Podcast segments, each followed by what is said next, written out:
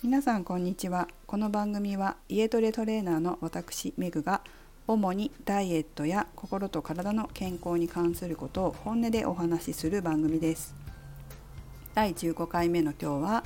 生理前生理中の筋トレについて筋トレについてお話しします。今新型コロナウイルスの件で外出がなかなかできませんので、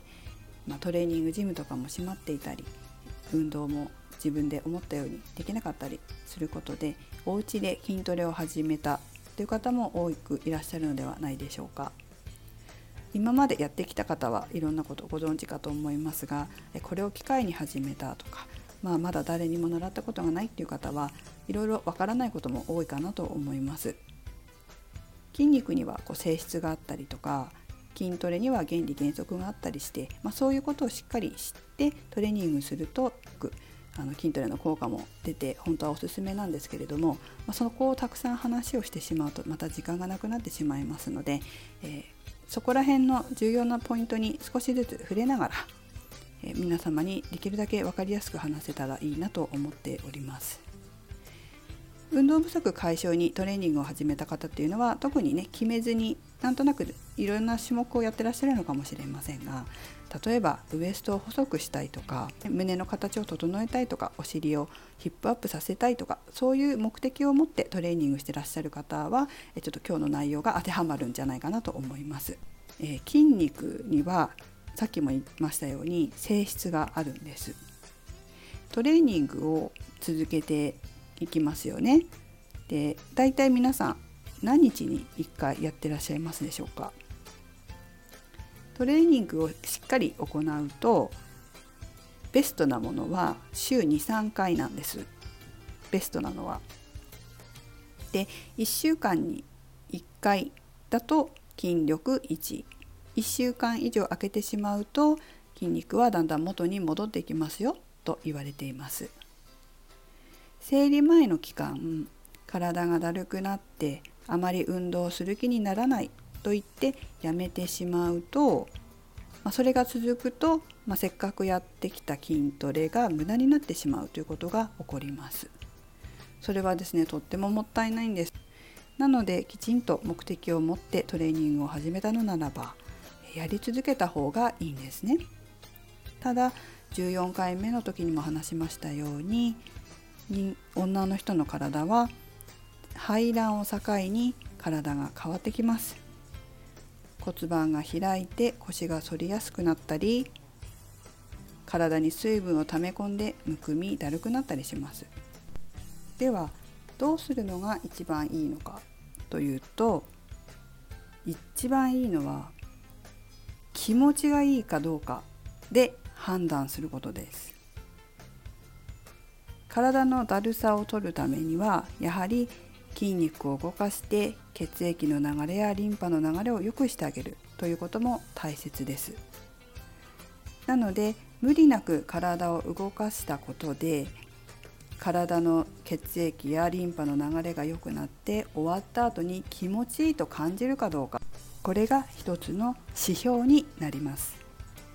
では具体的にどのようにやっていったらいいかというとおすすめは軽い強度で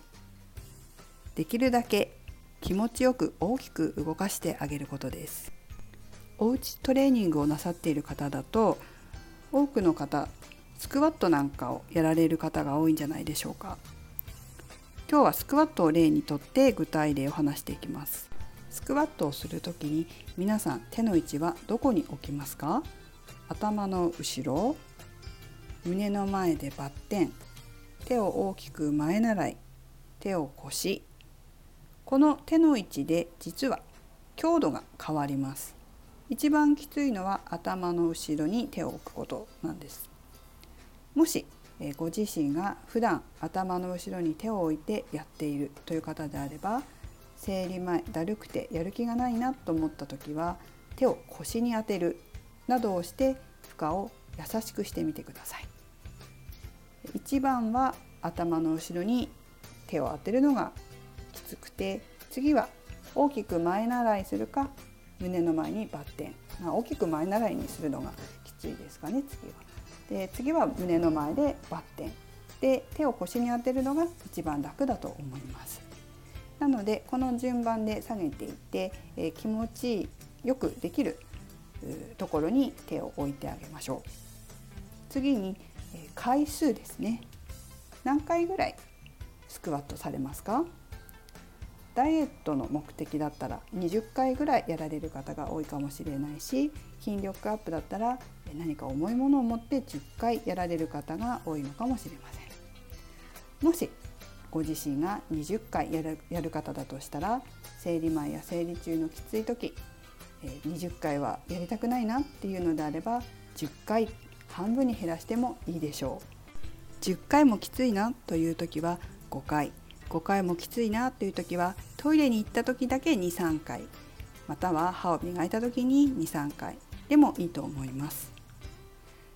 そしてセット数ですね。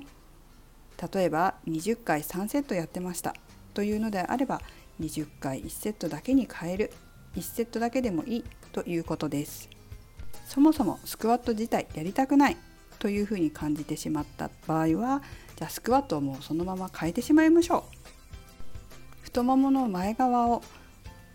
鍛える目的でスクワットをやってらっしゃる場合は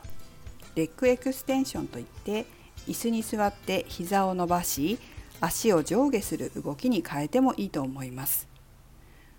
ももの後ろやお尻を鍛えるために行ってらっしゃる場合ももの後ろであればかかとでお尻を蹴る動き。お尻であれば、えー、膝をついてのスクワットなども種目そのものを変えてしまってもいいと思います。ポイントは今までやっていたトレーニングを全くやめてしまうのではなく